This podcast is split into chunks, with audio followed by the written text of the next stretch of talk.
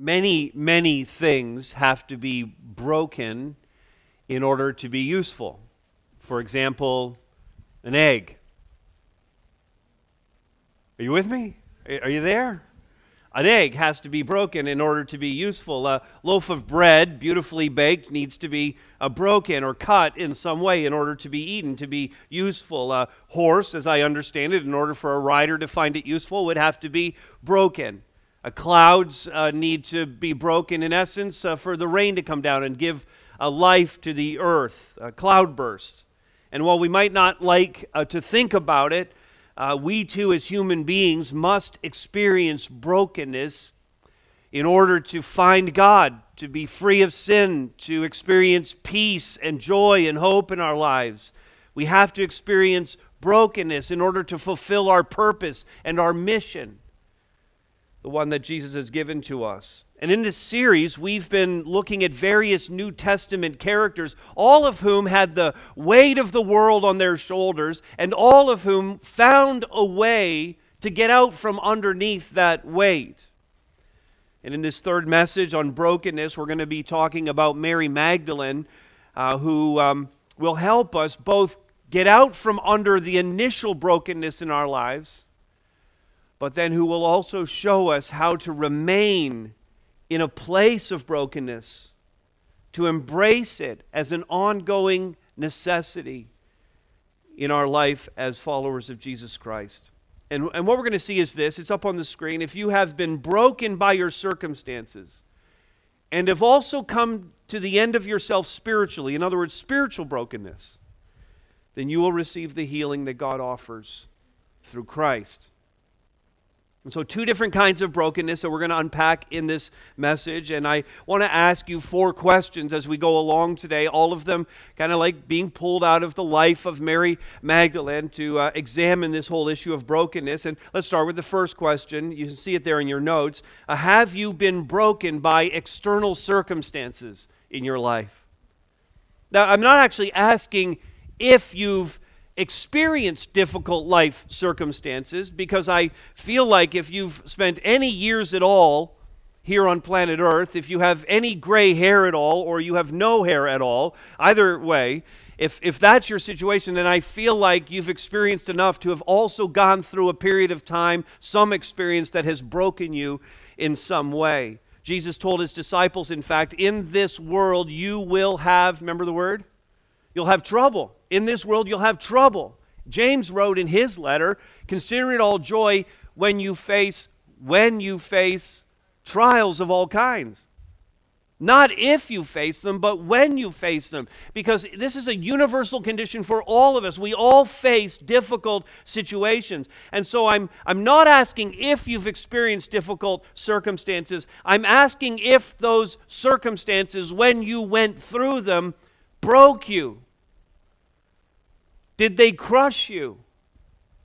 Did you think at any point, I'm not going to make it through this? I don't have it in me to survive this. That's what we're talking about brokenness. And again, by that I mean circumstantial, external brokenness, things that come upon us, and they can take all kinds of forms in our life. And I'll talk about those in a few moments. But I want to get us to Mary Magdalene. She's introduced to us in Luke chapter 8, so if you haven't turned there already, get there. Uh, Luke's Gospel, chapter 8, and the first uh, three verses. This is where we're introduced to Mary Magdalene. And um, I'm just going to read these verses, and then we'll kind of uh, come back to them a little bit. soon afterward, uh, speaking of Jesus, soon afterward, he went on through uh, cities and villages, proclaiming and bringing the good news of the kingdom of God and the twelve were with him. That's the twelve disciples. And, verse 2, also some women who had been healed of evil spirits and infirmities. Mary, called Magdalene, from whom seven demons had gone out, and Joanna, the wife of Chuza, Herod's household manager, and Susanna, and many others who provided for them out of their means. Now, this is Mary Magdalene. Now, uh, we know that there are uh, several women in the Bible named Mary. In fact, the uh, Hebrew uh, version of Mary is Miriam. And so let's just do a little list of the principal characters in the Bible who have the name Mary. The first, of course, is Miriam, uh, who was the uh, sister of Moses and Aaron in the Old Testament. And then, uh, probably the most obvious Mary in the Bible is Mary, mother of Jesus, right? So we have that one. And then uh, another prominent Mary would be Mary of Bethany. She was the sister of Lazarus and Martha. So we see her a few times. Uh, they were very close friends with Jesus. So there's the whole story of Mary and Martha. And, you know, Martha was attending to the dinner and, and, and fussing about things, and Mary was just sitting at Jesus' feet. So you have that story. That's Mary of Bethany.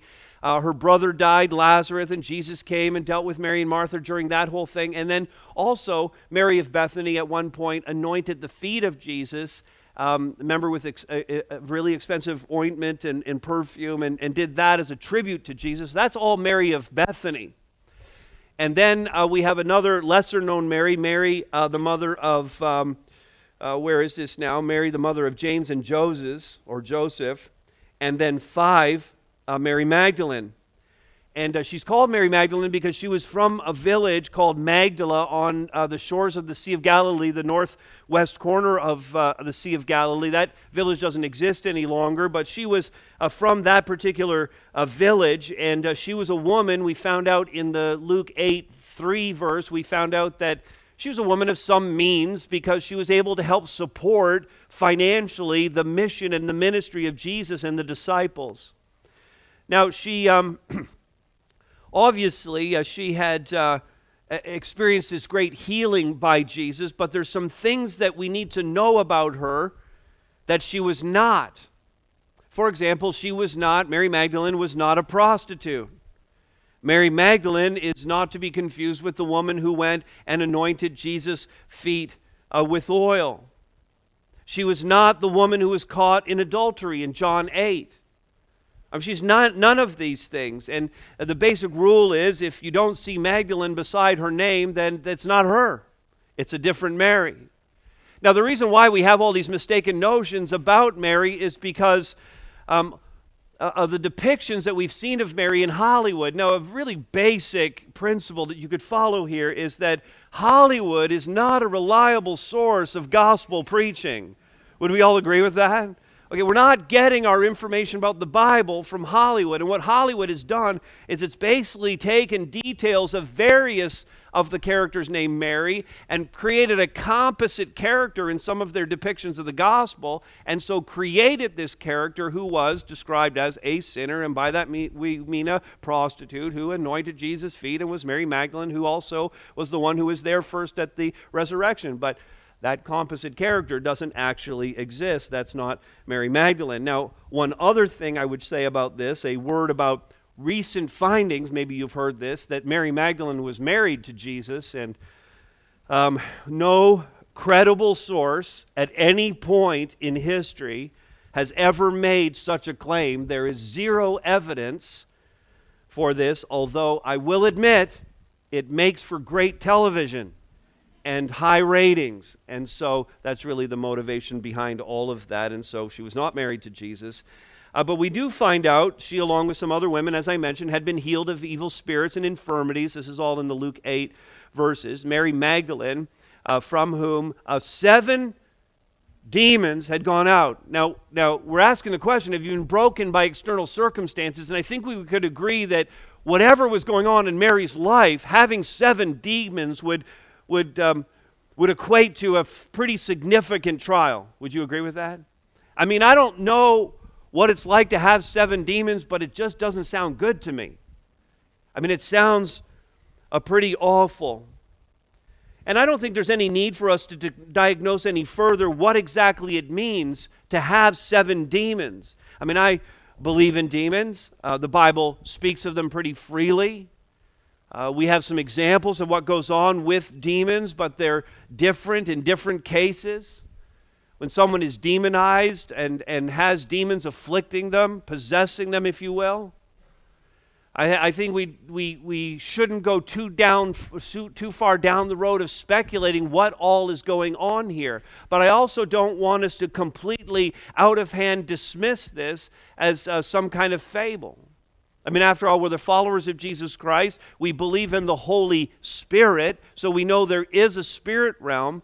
But we sometimes, because of our rational mindset, our Western thinking, sometimes want to dismiss this whole dark side, the evil side of all of this. The Bible speaks pretty freely of demons, and we see it here having afflicted Mary's life. I think I could say this with great confidence and have you agree with it. We are wholly unaware of how demons interact with the physical world to cause heartache and pain to us. And sometimes we're dismissing things that are actually demons at work in our life. And I'm not advocating for us looking for a demon under every stone or around every corner. There's lots of theories about how all this plays out. But the interplay between physical and spiritual realms is still a massive mystery to us. And what I can say is this with great confidence Mary was seriously afflicted in a way that broke her. That's the point. Was that a mental illness? Was that some kind of physical disability uh, that uh, kept her enslaved to this demon? Was it a combination of those two things at play in her life? We're not sure. But what I am comforted by when we come to a passage like this and we see the generality of it, that actually works to our advantage because now we can look at this and we can kind of apply it more broadly into all of our situations and go, you know what? That could be demons at play in my life. That certainly could be the influence of, de- of, of evil in my life. That's certainly a hard thing that I'm going through. And so, really, I said we would come back to this and start thinking about some specifics of how this plays out in our lives. And I think about physical brokenness, infirmities like uh, the health issues, serious health issues that people face, disabilities, chronic conditions, chronic pain. It could also apply to mental and emotional brokenness. It could apply to relational brokenness. It's not hard to see how evil wants to wedge its way into our relationships how marriages can be broken up, family estrangement take place, how that leads to brokenness, isolation, loneliness.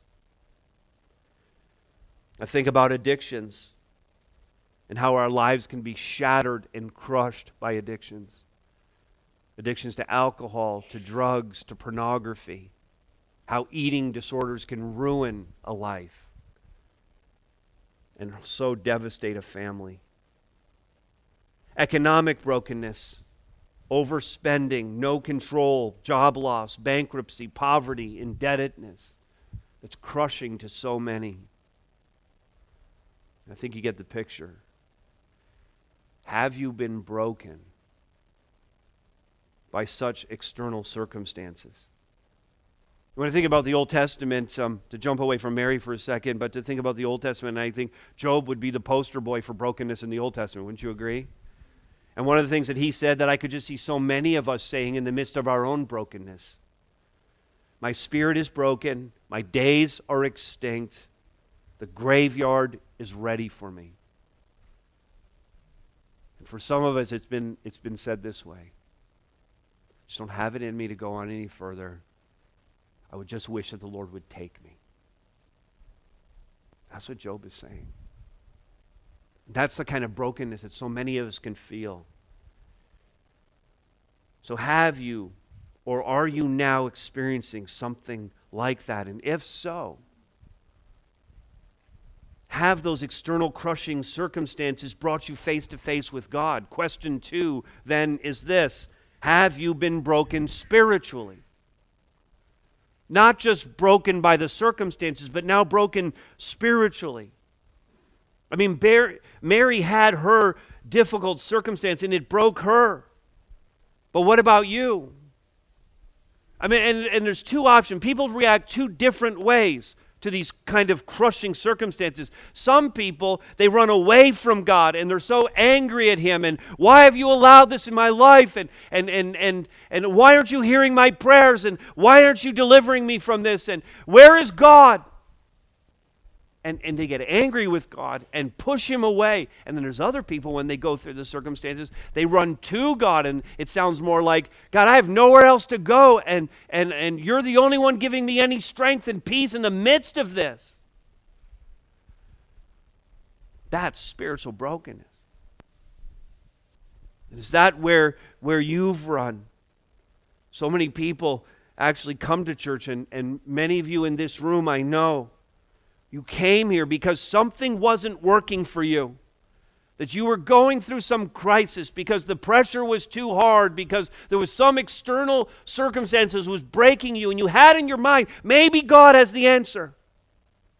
Maybe I need to seek this thing out. And He is, by the way, the answer. And if that's you, I'm glad you're here. Because God uses and even ordains crises in our lives so that we will be broken and we will see our need of Him. You see, the, the tragedy, we often look at the crisis itself and declare that to be the tragedy the illness, the disability, the, the death of a loved one, the marriage failure, the kids off the rails, the addiction. We often think of that. Look at that tragedy. It's so awful what that person is going through. That's not the tragedy. The tragedy is going through this, which we all go through, but then not having that break you spiritually and bring you to God. That's the tragedy.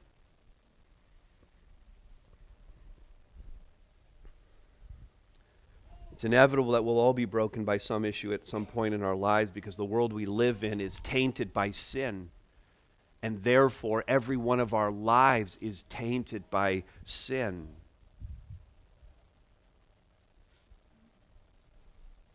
Spiritual brokenness leads to, ought to lead to something good. It ought to. It's necessary for us to get into a relationship with God and to have our sins forgiven and to be totally healed.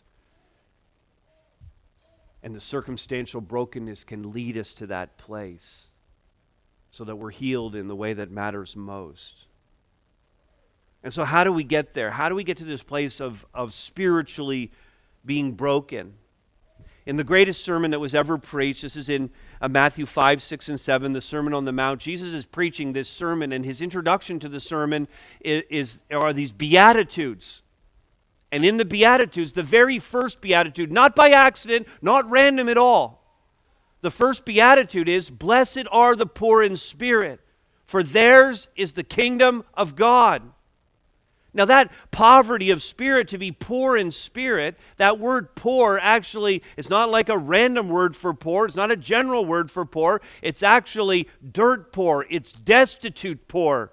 It's, it's, it's I, I don't have anything in me. It's beggarly poor. That's how poor it is. It's spiritual bankruptcy. It's this phrase, which I heard so many years ago, that really comes to it. I've I've come to the end of myself. Nothing left.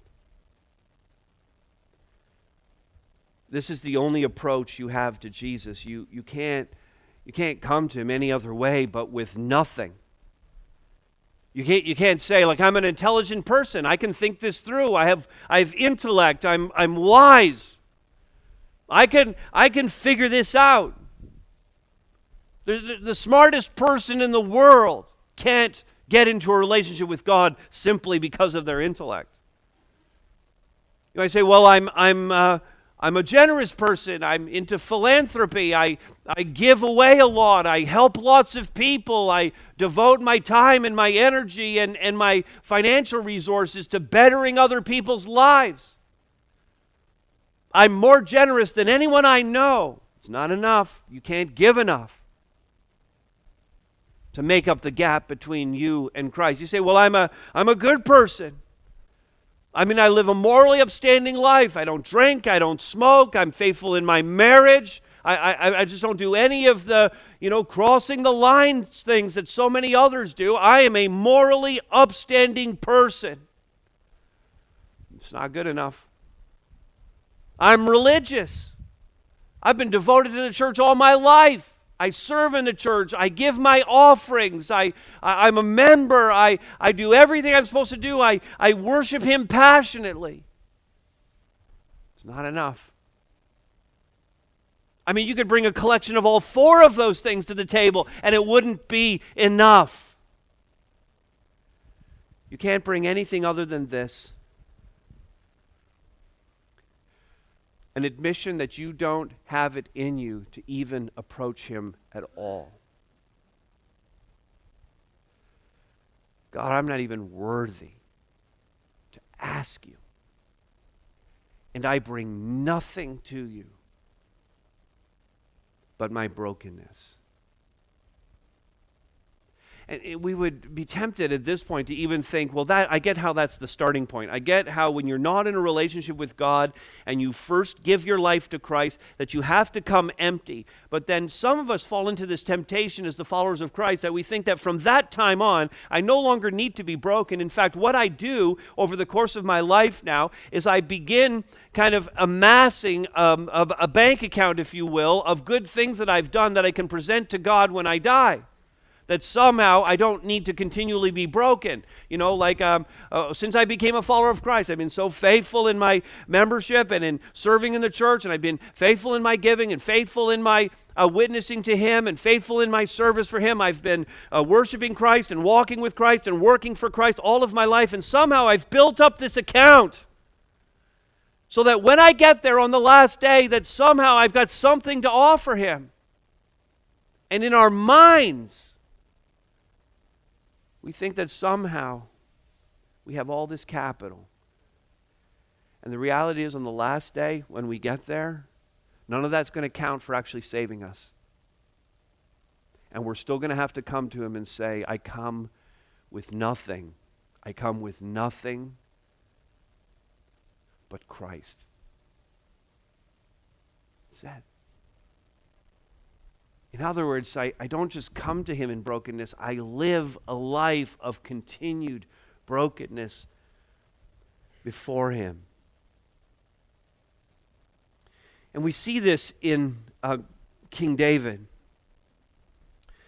Psalm 51, which we're going to look at in a moment, is probably the best example of living a life of brokenness. You think about David for a second. He was a believer in God, worshiped God from his youngest days. In fact, he wrote so many of the Psalms when he was a young man, and you see the depth of the Psalms, and they're so special to us. And we read them for our own benefit to learn, to grow in the ways of Christ, to worship Him, to pray to Him. I mean, David had a special gift for helping us understand how we approach God. So he loved God from his earliest days. And then he was set apart by God to be the king. And he endured so faithfully those years with the battling with King Saul and eventually becomes the king of Israel. And he leads them well. He wins battles and he, he, he, he conducts himself in a way that God would say of him later that David was a man after God's own heart. Who here doesn't want God to say that about them? I would love God to say that about me.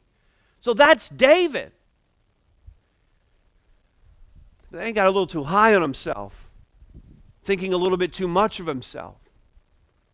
Decided not to go out to battle with his army, which was the custom of kings, and he stayed in the palace. And one day, one fateful day, as he's looking out the window of his palace, he sees a woman and he lusts after her. Her name is Bathsheba. And he's the king, so he can have anything he wants, and he has her brought to him, and he lays with her and she gets pregnant, and now he's got a problem.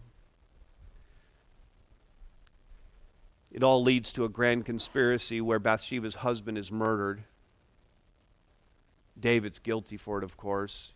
So David now takes the widow into his palace and makes her his wife, and the child dies, and David's broken. It's devastated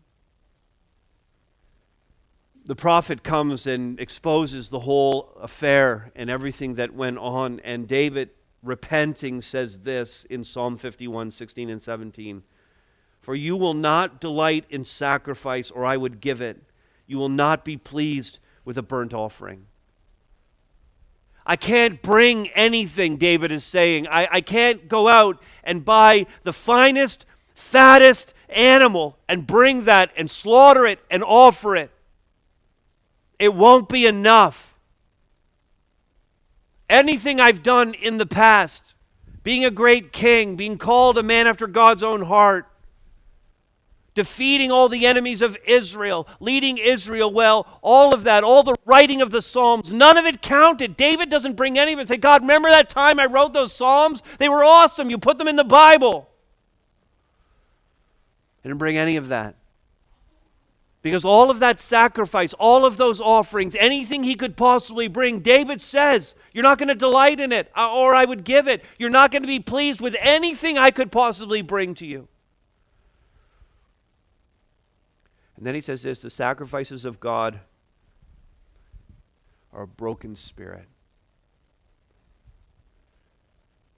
A broken and a contrite heart, O oh God, you will not despise. That's what God's looking for. Us coming to Him saying, I've got nothing. I've got nothing. Pastor and theologian Harry Ironside said this God is looking for broken men and women who have judged themselves in the light of the cross of Christ when he wants anything done, he takes up men and women who have come to the end of themselves, whose confidence is not in themselves, but in God.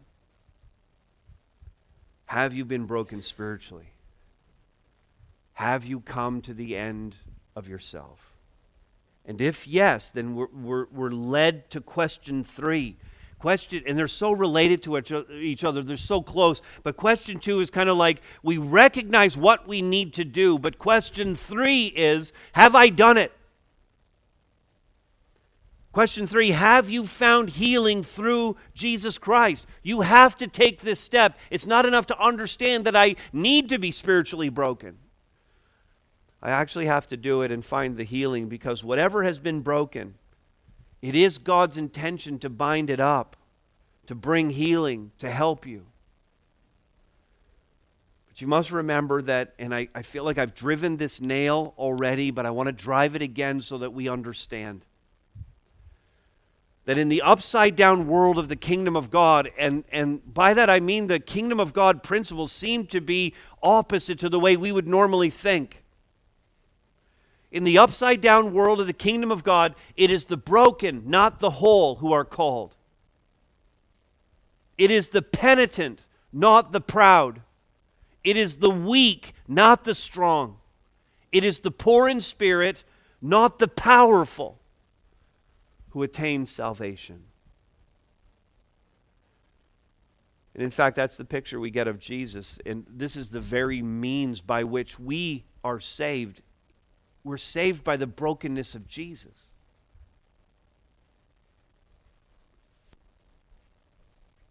I won't have you turn there, but you can note this passage, Isaiah 53.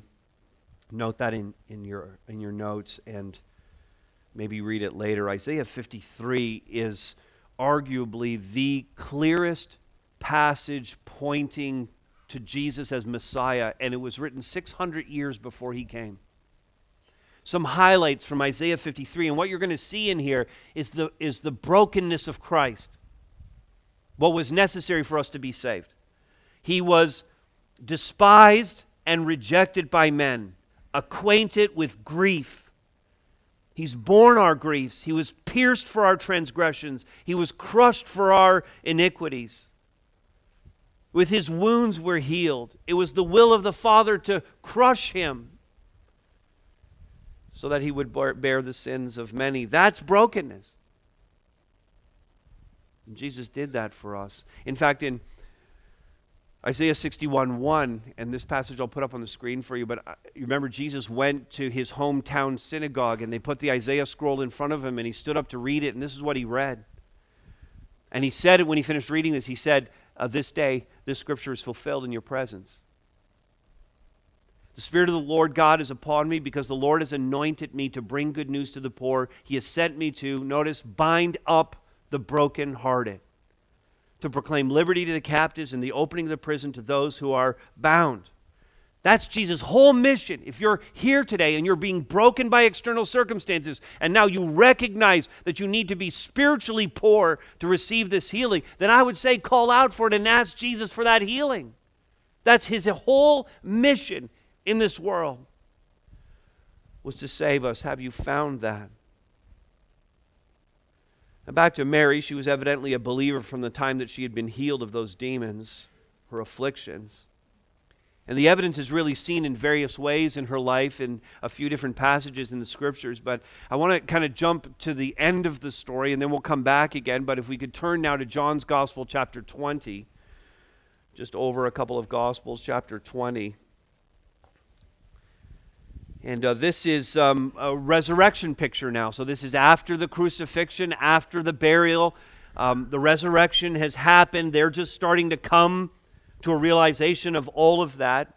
Now, let me read this uh, John 20, beginning at verse 1. Now, on the first day of the week, Mary Magdalene came to the tomb early while it was still dark and saw that the stone had been taken away from the tomb.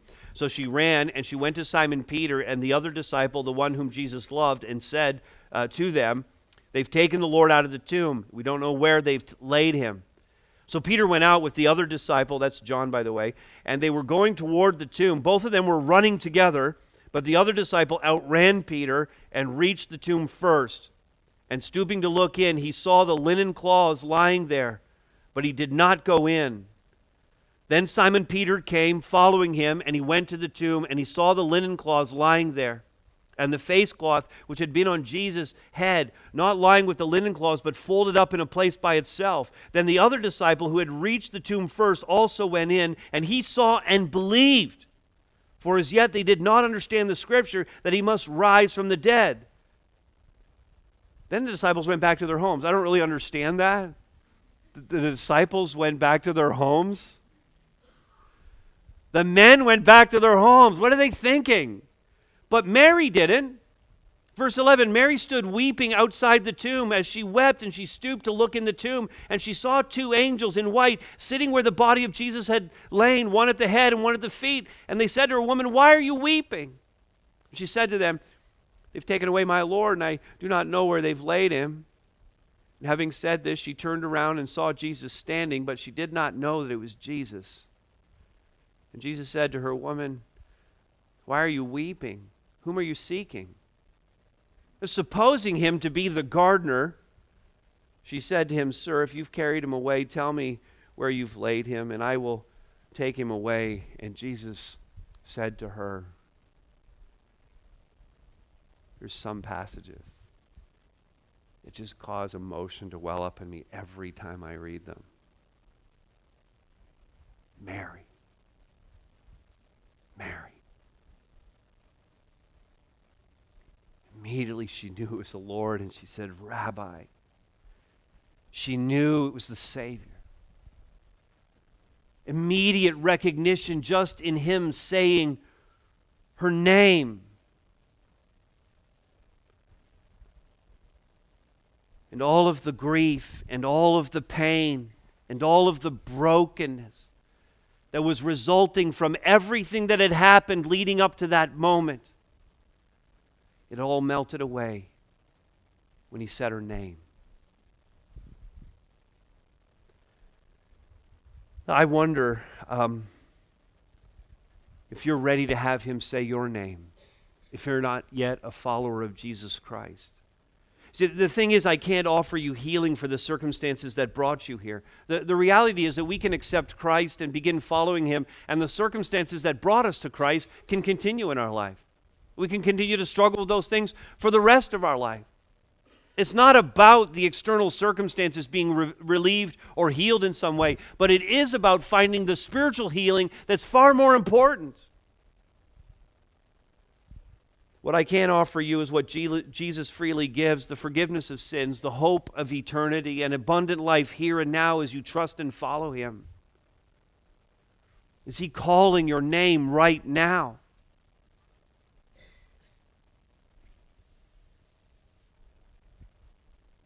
I mean, I. I remember I was 15 years old and I had been raised in a home that was quasi religious. At least I was exposed to faith, but I always had this tremendous God consciousness in my life, even as a child. But I hadn't yet really fully understood what Jesus had done for me and, and how personal that should be. I was 15 years old. I was in a church basement. It was a youth event. There was candles flickering on the table. A band had just played, and a man spoke the gospel. And and I had that experience that so many of you have had. I felt like I was the only one in the room and that the preacher was speaking directly to me. And I remember it was so clear, and I'll use the word irresistible. There was no possible way that I couldn't give my life to Christ in that moment, and I did. As if He, just as clearly as, as Him talking to Mary at the tomb, had just said my name and said, Todd, now you need to follow me. And, and I would. I would just hate it if some of you came here today and you heard all of this and you stepped right up to the line and then failed to hear him saying your name. That you should take those crushing external circumstances, which I was going through as a teenager, and allow them to break you spiritually and then bring you to the place where He's ready to heal you. Is He calling your name? Because if you've been broken by your circumstances and also come to the end of yourself spiritually, you will receive the healing that He offers through Christ.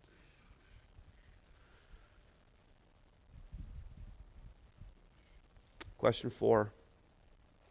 And perhaps this is more for those who are already following Christ, but have you given up your life no matter what to serve Him? The no matter what part means that no matter what circumstances you may continue to face, now, I want to rewind. We went all the way to the res- resurrection and we saw all of that, and that was awesome. I want to rewind now to before the resurrection. The circumstances were, were dire. The grief was so deep for the followers of Jesus. I mean, in the space of just mere hours, uh, they had been in the garden and they were praying, and Jesus was arrested and he was tried overnight. And by morning, he's being beaten, condemned to death. He's uh, crucified on the cross. And, and a mere six hours later, he's dead and, and buried a short time after that. Literally, somewhere between 15 and 18 hours, their entire world comes crashing down, and all the hope that the Messiah had preached was gone in their minds. But Mary had been healed of seven demons. She knew the reality of that. She had had this devastating infirmity, but found healing. And having come to the end of herself, finding healing in Jesus Christ, she pledged her life to Him. And so she was exactly where she needed to be at every point in this narrative. In fact, turn over to Matthew's Gospel now, chapter 27. I want you to see this. Matthew 27. And uh, verse 55 is where we're going to go. I mean, she was there at the cross, and that's what we see. Matthew 27 55 uh, says this um, there were also many women there looking on from a distance who had followed Jesus from Galilee, ministering to him, among whom were Mary Magdalene, Mary, the mother of James and Joseph, and uh, the mother of the sons of Zebedee, James and John's um, mom. Uh, were all there. They're watching him die because they were so pledged to him. Because the experience of healing that they had received compelled, compelled Mary to be there. Where else would she be? Some of you in this room, you can't even uh, bear to be in a funeral home near a body that's been, you know, washed and, and dressed and prepared and, and made presentable and, and put into a casket in a nice controlled environment. And you're so creeped out by just being in a funeral home. Mary is watching him die. The cruelest possible death. The Romans were experts at, at prolonging pain and death. And they're watching him suffer as he's tortured and as his life ebbs from him. Where else would she be? But in this place of brokenness for her Lord. A few uh, verses later, verse 61 Mary Magdalene and the other Mary were there sitting opposite the tomb. This is after the burial. Nothing could be done, in fact, to prepare the body right after he died. In fact, um, Joseph of Arimathea went and he negotiated with the Romans for the release of the body. Jesus was already dead, by mid afternoon, but the Sabbath was coming. Sundown is when Sabbath starts on a Friday. Sabbath was coming, and they knew they couldn't do anything with the body. It would have to actually stay there on the cross till Sunday, till Saturday night at the very least, if the Sabbath started. So he negotiated, Can I have the body? And he took the body unprepared and he put it in the tomb. So nothing could be done, not, not from sundown Friday till sundown Saturday. And of course, they couldn't do anything Saturday night because after sundown, there's no light. They couldn't go there, they couldn't do anything. And so the first opportunity to do anything is Sunday morning in terms of properly washing and preparing the body for, for burial. And where's Mary the whole time? She's at the tomb. She's watching. She's waiting. She's so devoted to this. She's given up her life, no matter what circumstances, to serve Him, no matter the depth of the, of the brokenness she might face. Mary is there. Mark 16, you don't need to turn to it, but Mark 16, 1 to 3, early on the Sunday morning was the first opportunity to anoint the body, and this faithful woman is heading to the tomb to prepare the body. And along the way, she's trying to figure out how they're going to roll the stone back. Where the heck are the men to roll the stone back for her?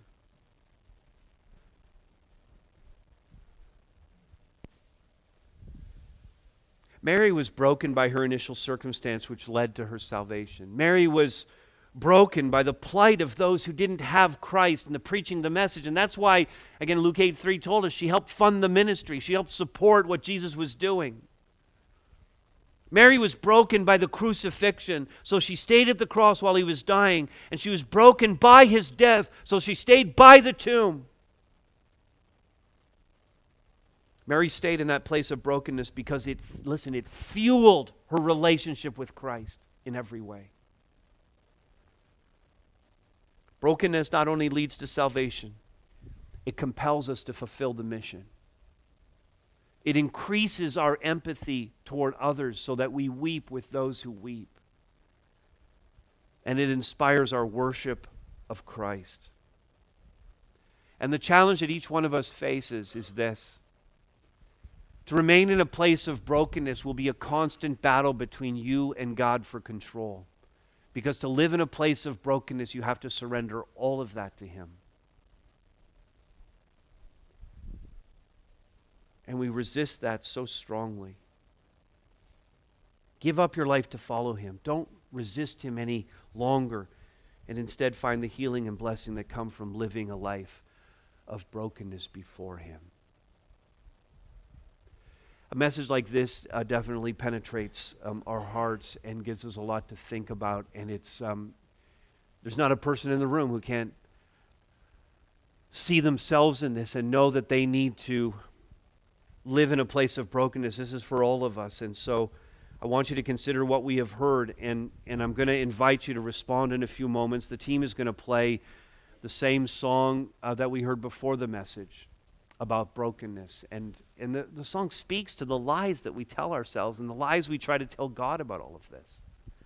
And so I'm really appealing to several different, say, groups of people here. Maybe you're the person you've never actually made the decision to become a follower of Christ, and that's the decision that needs to be made today. You're all the way over on the starting line. And you need to be broken by your circumstances and give your life to Christ. And while the song is being played, I'm going to invite you to come up here to the front and kneel down and give your life to Christ as Mary did. But there might be some here who are followers of Christ, lots of us, in fact, and you've been resisting God over this, thinking too much of yourself. And you haven't been living in this place of brokenness and surrender toward God. And it is a rebellious point for you. And you need to come and kneel and repent of that and surrender your life again to Him. Rededicate your life.